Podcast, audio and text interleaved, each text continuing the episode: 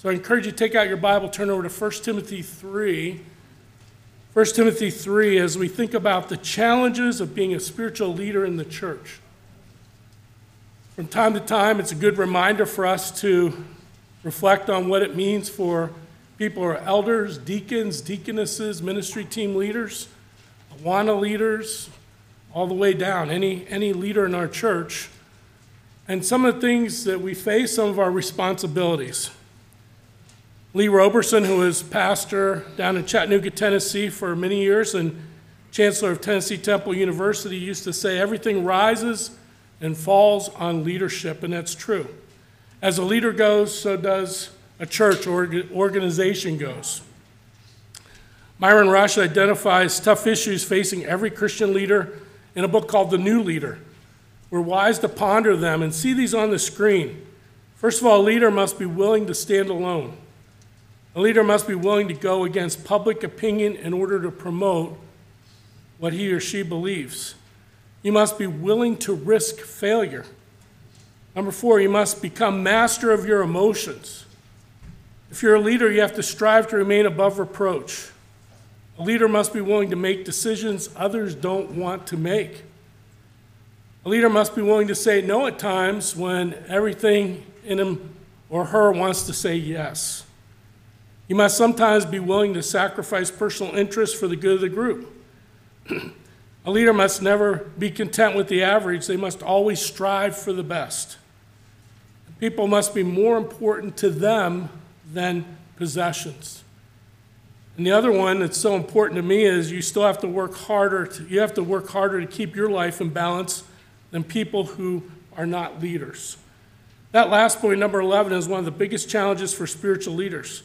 To be whole as a person emo- emotionally, spiritually, physically, mentally, and even starting in leadership and maintaining that balance at a high level of integrity in order to lead well is a tall order of commitment. He has to be balanced in his life. He has to balance all the people in his relationships and then be responsible for those in his organization or church. It takes us to our scripture reading, 1 Timothy 3. 1 Timothy 3 talks about the qualifications, character qualities of an elder, but I believe they apply to not just leaders, but all of us as believers. To espouse to these things, Paul said, 1 Timothy 3 1, the saying is trustworthy. If anyone aspires to the office of overseer, he desires a noble task. Therefore, an overseer must be above reproach the husband of one wife, sober minded, self controlled, respectable, hospitable, able to teach, not a drunkard, not violent but gentle, not quarrelsome, not a lover of money. He must manage his own household well with all dignity, keeping his children submissive. For if someone does not know how to manage his own household, how will he care for God's church? he must not be a recent convert, or he may become puffed up with conceit and fall into the condemnation of the devil. Moreover, he must be well thought of by outsiders so that he may not fall into disgrace, into the snare of the devil.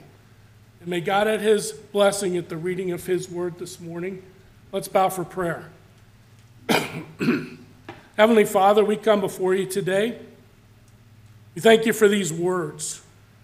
We thank you that it's a noble task for someone to aspire to be a spiritual leader in our church. And Lord, I, I just uh, pray as we go through this that we'll be mindful, we'll be able to pray better, we'll have more understanding of what it is to be a leader here of God's flock your Pleasant View Baptist Church. We pray and ask in Jesus' name. Amen. First thing you see on your outline are the character qualities of a spiritual leader in the church. We're just going to go through these very quickly, but the spiritual leaders must be progressing in the growth of their character. When we interview people to be elders, deacons, whatever it may be, ministry team leaders, it's impossible that we can all measure up to be tens in these particular character qualities. But the thing is, these are things that we are to be striving for and working toward in our lives. He says it's a noble task to aspire to the office of an overseer. In this case, he's talking about an elder. an elder or pastor in a church. A spiritual leader has to be above reproach. That means blameless. That means his life must be irrefutable, uh, full of integrity. Elders and pastors need to be husbands of one wife. This means a male person in the role of elder or pastor. And that word there, husband of one wife, means one woman man in the Greek. A spiritual leader must be sober minded. That means sane, logical thinking in his mind. A spiritual leader must be self controlled, must be respectable, have good behavior. He must be generous, hospitable. The word there is in the Greek means generosity. An elder distinction, able to teach. Elders must be able to teach. That doesn't mean all deacons, deaconesses, and others. It's speaking specifically there to the position of the elder. Spiritual leader must not be controlled by alcohol, must not be violent but gentle.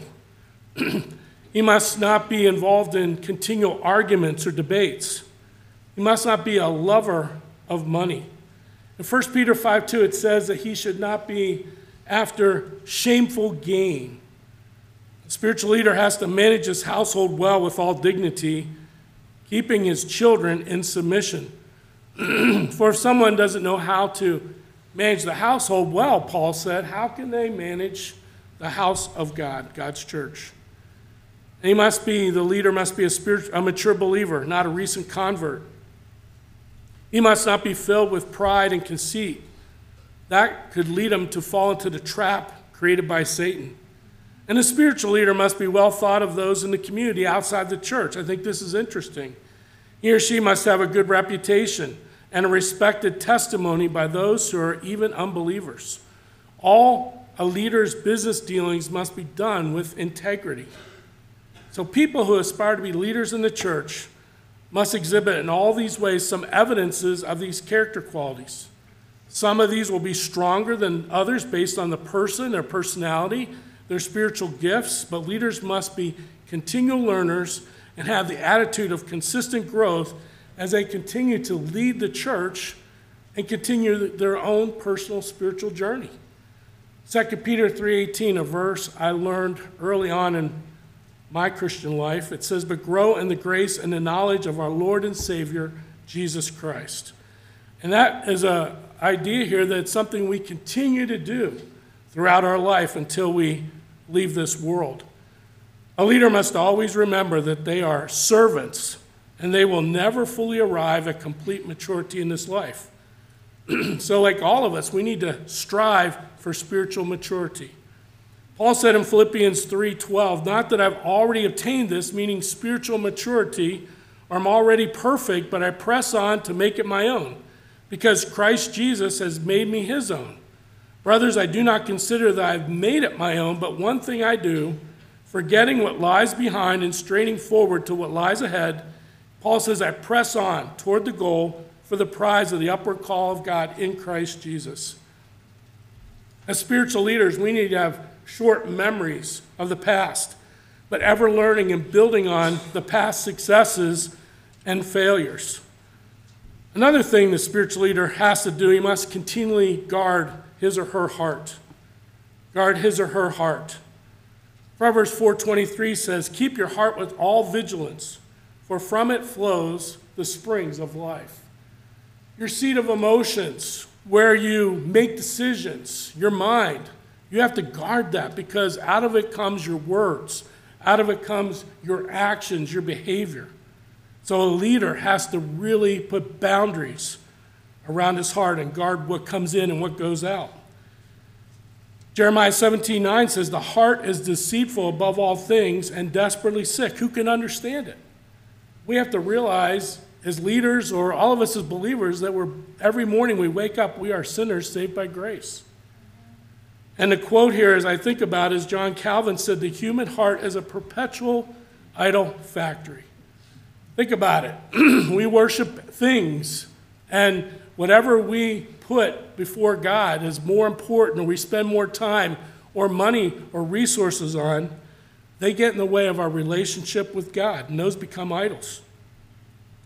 Jesus said in Matthew 12 34, You brood of vipers, how can you speak good when you are evil, speaking to the religious leaders. For out of the abundance of the heart, the mouth speaks. So, what comes into our hearts is going to come out. Leaders teach and lead out of the overflow of their heart. They must guard what they are exposed to and what they're putting into their minds. Because they, as leaders, will severely influence for good and bad how they lead other people. Leaders and Christ followers must discern what worldly attitudes and philosophies are trying to get into and capture their hearts all the time. It's a tall task with a high level of commitment to take on the noble task of being a spiritual leader. The whole purpose for people who want to be leaders in the church is to lead well and serve alongside God's people in partnership. So, our application here is this understand the heart of your spiritual leaders. Understand the heart of your spiritual leaders. Those are the character qualities. I encourage you to study them in more detail.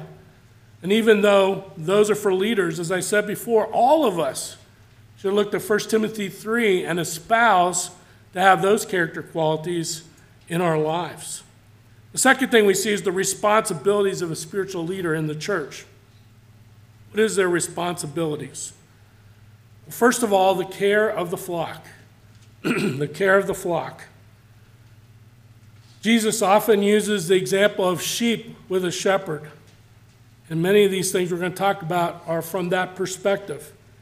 The spiritual leaders are there to minister to those with physical, emotional, and or spiritual needs. And sometimes sheep bite. There are conflicts with the leadership or among other people in general in the church family, and the spiritual leaders are there to moderate and bring about reconciliation to those who are in conflict.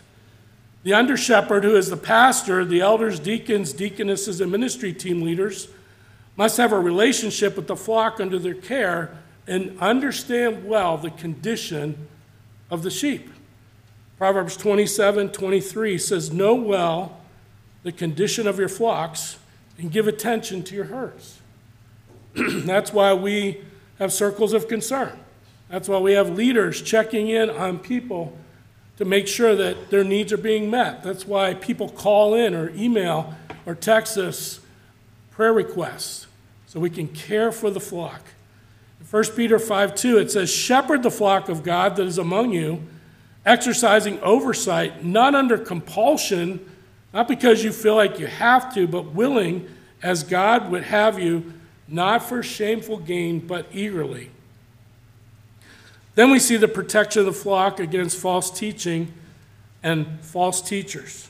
The protection of the flock against false teaching and false teachers.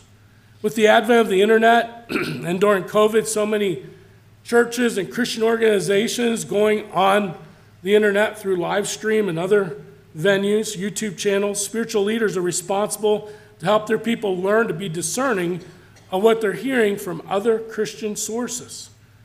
So we must all be like the Berean Christians. Can you imagine the Apostle Paul's preaching and they pull out their scriptures and they examine what he is saying?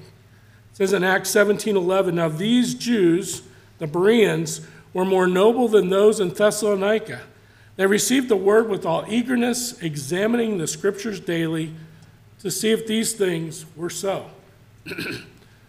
One of the main charges that a spiritual leader in the church is called to do is to protect the flock from false teaching and teachers. So, leaders must always be reading the materials we use for our ministry offerings and be discerning of what others are teaching on behalf of Christ and Pleasant View Baptist Church. The leaders will stand before God accountable for all that is taught under their leadership.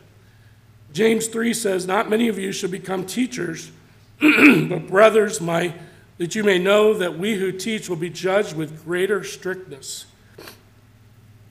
We have a responsibility, and we're going to stand before God. I think of what Paul said.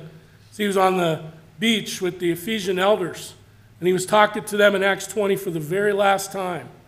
and they were all in tears, knowing this will be the last time they would talk to the Apostle Paul in this life. And part of what he said in Acts 20, he said, For I did not shrink from declaring to you the whole counsel of God. Pay careful attention to yourselves and to all the flock in which the Holy Spirit has made you overseers to care for the church of God, which he obtained with his own blood. I know that after my departure, fierce wolves will come in among you, not sparing the flock. And from among your own selves will arise men speaking twisted things to draw away the disciples after them. Therefore, be alert, remembering that for three years I did not cease night or day to admonish everyone with tears. See Paul's heart there to protect the flock. We see the warnings against sin and the world's philosophies coming into the individual lives, the church, and its effects on church leadership. We're dealing with a multiplicity of issues coming at us as believers all the time.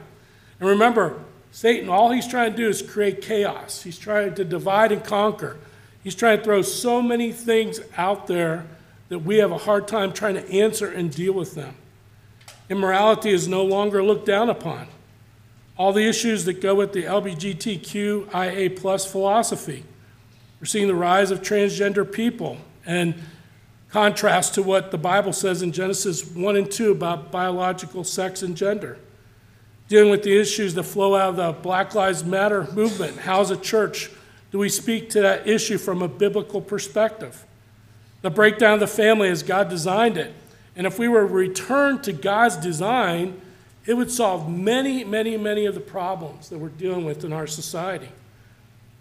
And then leaders deal with the threats for standing true to God's word and what it says. Churches are seeking to be protected from being sued for their stand for Christ. That's why we gave you this policy. These are one of some of the things that, as leaders, we have to address and be ready for. Also, churches are planning the best security measures possible we see a rise in the growth of attacks on Christian organizations and churches in the last year. And we could add plenty to that list. Another would be our devices, our iPads, our phones, our computers, and the information that's incessantly coming at us, for one or more of an example.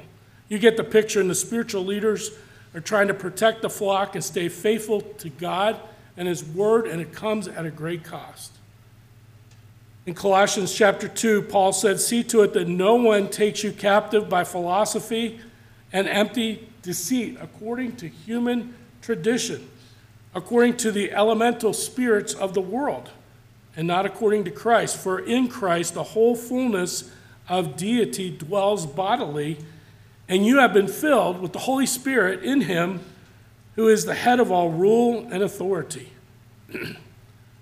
And we've all seen that illustration of taking a beaker, filling it with water, putting a frog inside of it, putting it under a Bunsen burner, and heating it at one or two degrees at a time.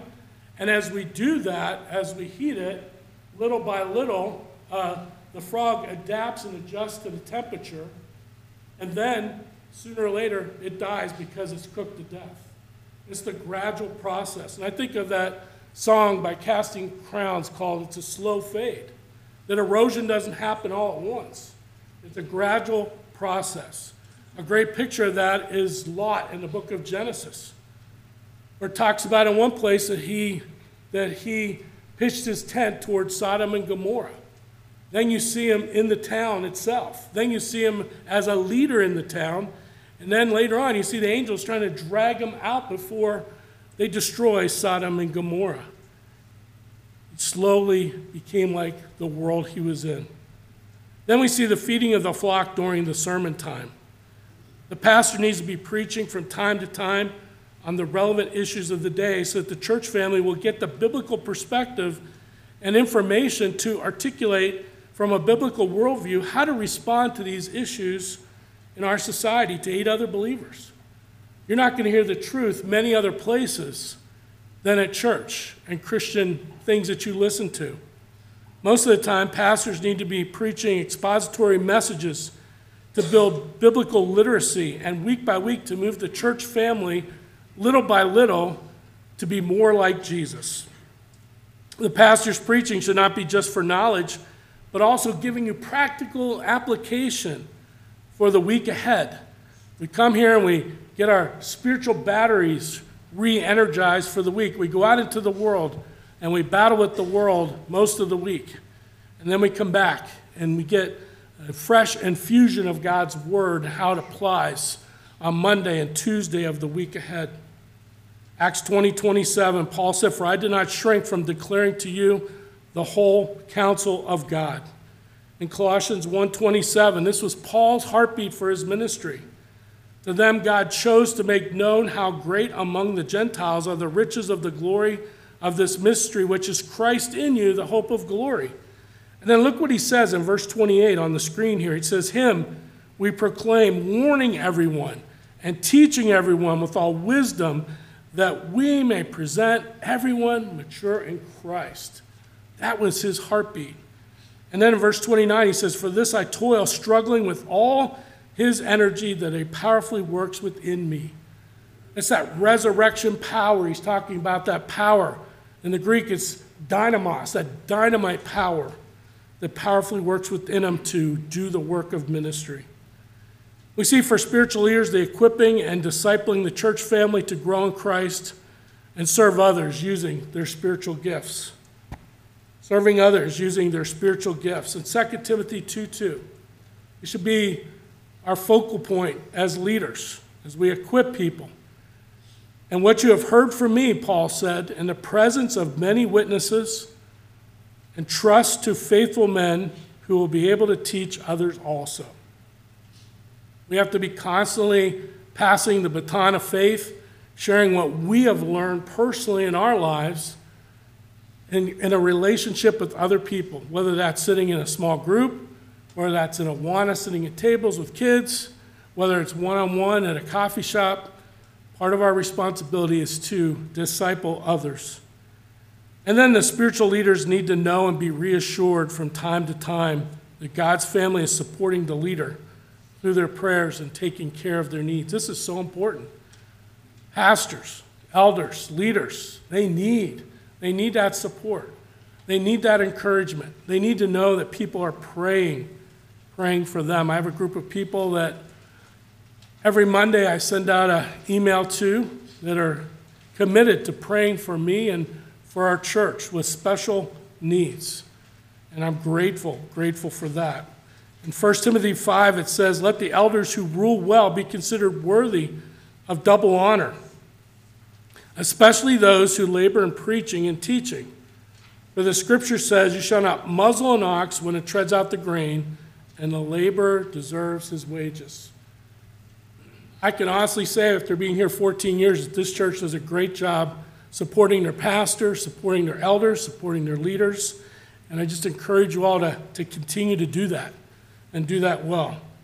We see the importance of the church family obeying the spiritual leaders and showing grace toward them. Ephesians 5:21 says submitting to one another out of reverence, out of respect for Christ. Servant leaders must be leaders who are not seeking power. We don't have a dictatorial spirit but leading a flock of, flock of Christ followers who will willfully submit, respect, and support the spiritual leaders, knowing that the leaders are human beings, that we have emotions and feelings as well. Be reminded that the spiritual leaders are sinners saved by grace, and they need grace, compassion, and understanding from the church family as they lead. So here's our application understand the varied responsibilities of your spiritual leaders. You might want to take these points home and put them in your prayer journal to use them to pray, to pray for the leaders of our church, whether that's the Awana leaders, whoever it is, the children's work with our children, all the way up to pastor and elder. I hope you're getting an understanding of the amount of responsibility on the spiritual leader's shoulders here in our church. And of course, the amount of weight of these responsibilities varies greatly with the levels of leadership in our church. I hope this causes you to be able to pray for our leaders with more understanding of what they do and pray for the different roles in our church. Lastly, and very important, pastors need to have those character qualities. Pastors and leaders need to understand their responsibilities, but also, thirdly, the accountability of a spiritual leader to the church. The spiritual leaders in the church are accountable to God to the elders and to the church family. when you see leaders in the spiritual realm fall away, one of the main things is they didn't have a point of accountability somewhere in their life. There's other things like they got away from prayer, they got away from reading the word, they began to think they were bigger than, than the rules and responsibilities of Scripture, but mainly is because they didn't have accountability. In Hebrews 4:13 it says, "And no creature is hidden from God's sight, but all are naked and exposed to the eyes of him to whom we must give an account." And I like what Luke 12:48 says. It's, it's a sobering thought. Everyone to whom much was given, of him much will be required. And from him to whom they entrusted much, they will demand the more. As leaders, we're given more responsibility. We're also given more training and resources. To whom much is given, much will be required. 2 Corinthians 5:10 reminds us that we will all appear if you're a believer in Christ there's going to be a moment where you're going to stand by yourself in front of a holy God and give an account for your life. And the leaders will do that as well, for we must all appear before the judgment seat of Christ, so that each one may receive what is due for what he has done in the body, whether good or evil. That's a sobering thought. In 1 Peter 5 4, it says, When the chief shepherd appears, when Jesus returns, you will receive the unfading crown of glory. This is for the elders and the pastor, this reward because of their faithfulness. then we see the spiritual leaders are open for discussion and words of wisdom.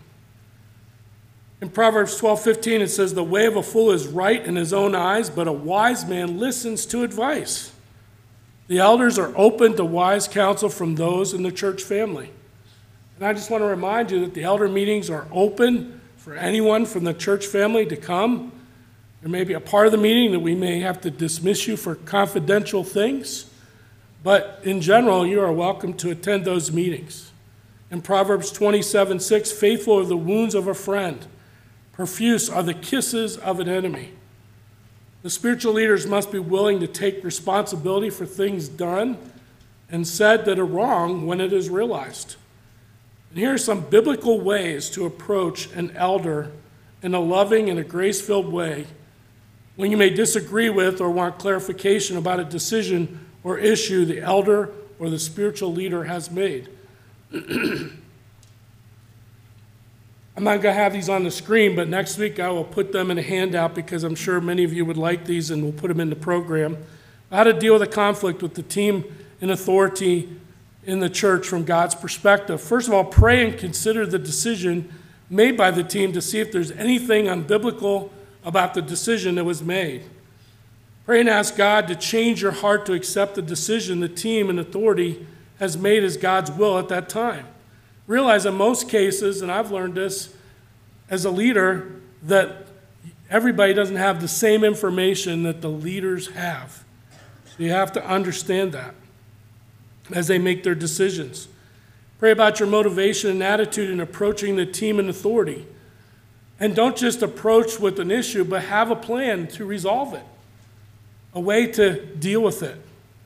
Meet with the team and share your concern based on the Word of God and what the Holy Spirit is saying to you. Ask the team and authority to prayerfully reconsider their decision.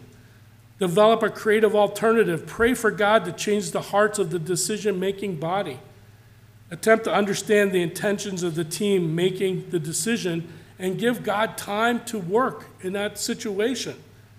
And then if God doesn't change the decision of the team, it may mean he wants you to change instead. That's very important. We have to be open to that. How do you deal with conflict with the vote of the church body? Pray and ask God if you can accept the decision the church body's made. If it's clearly unbiblical, then prepare your heart to go to the spiritual leadership of the church. Understand that most of the time, the decision made by the church family is a vote to be discerned as God's will at that time. If you still feel you must go and share your concerns, follow the previous steps I mentioned in approaching the spiritual leadership of the church. And this is very important. To resolve a conflict, only talk to the people or the group involved. Don't go to someone to share about the conflict who isn't part of the problem or part of the answer. We have a thing in our church membership material that we talk about called 10 Rules for Respecting Each Other. And I will print those and we'll put those on the backside of these next week to have for you as well.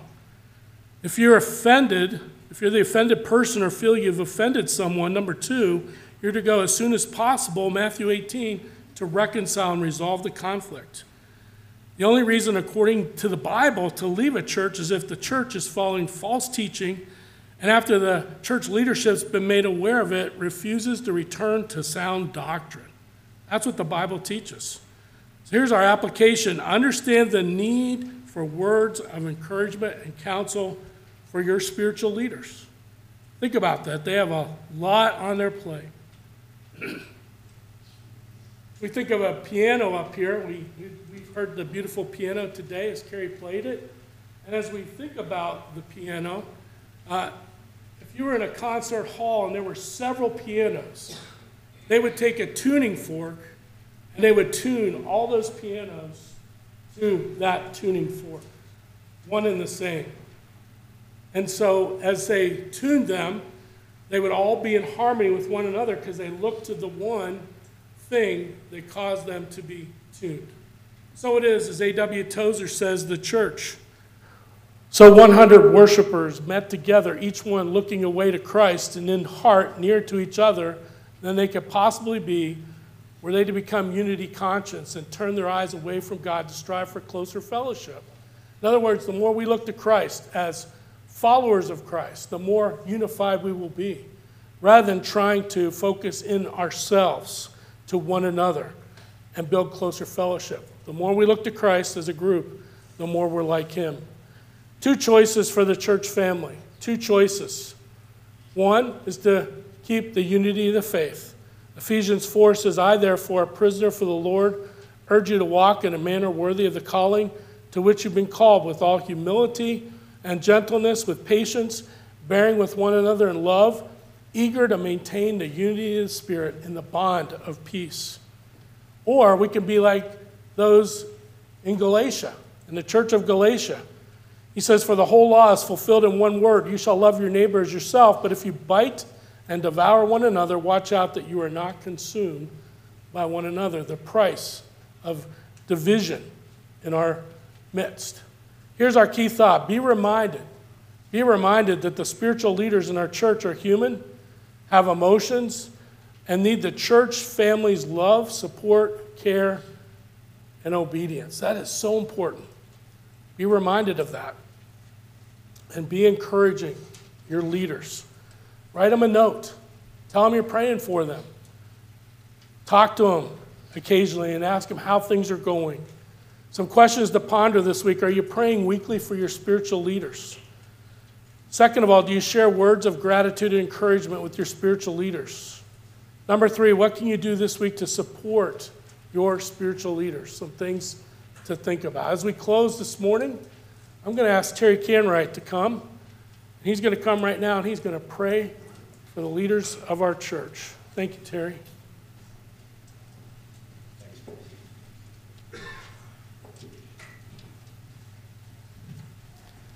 Let's pray. Father, we give thanks for this church family where we can freely worship and grow closer to you.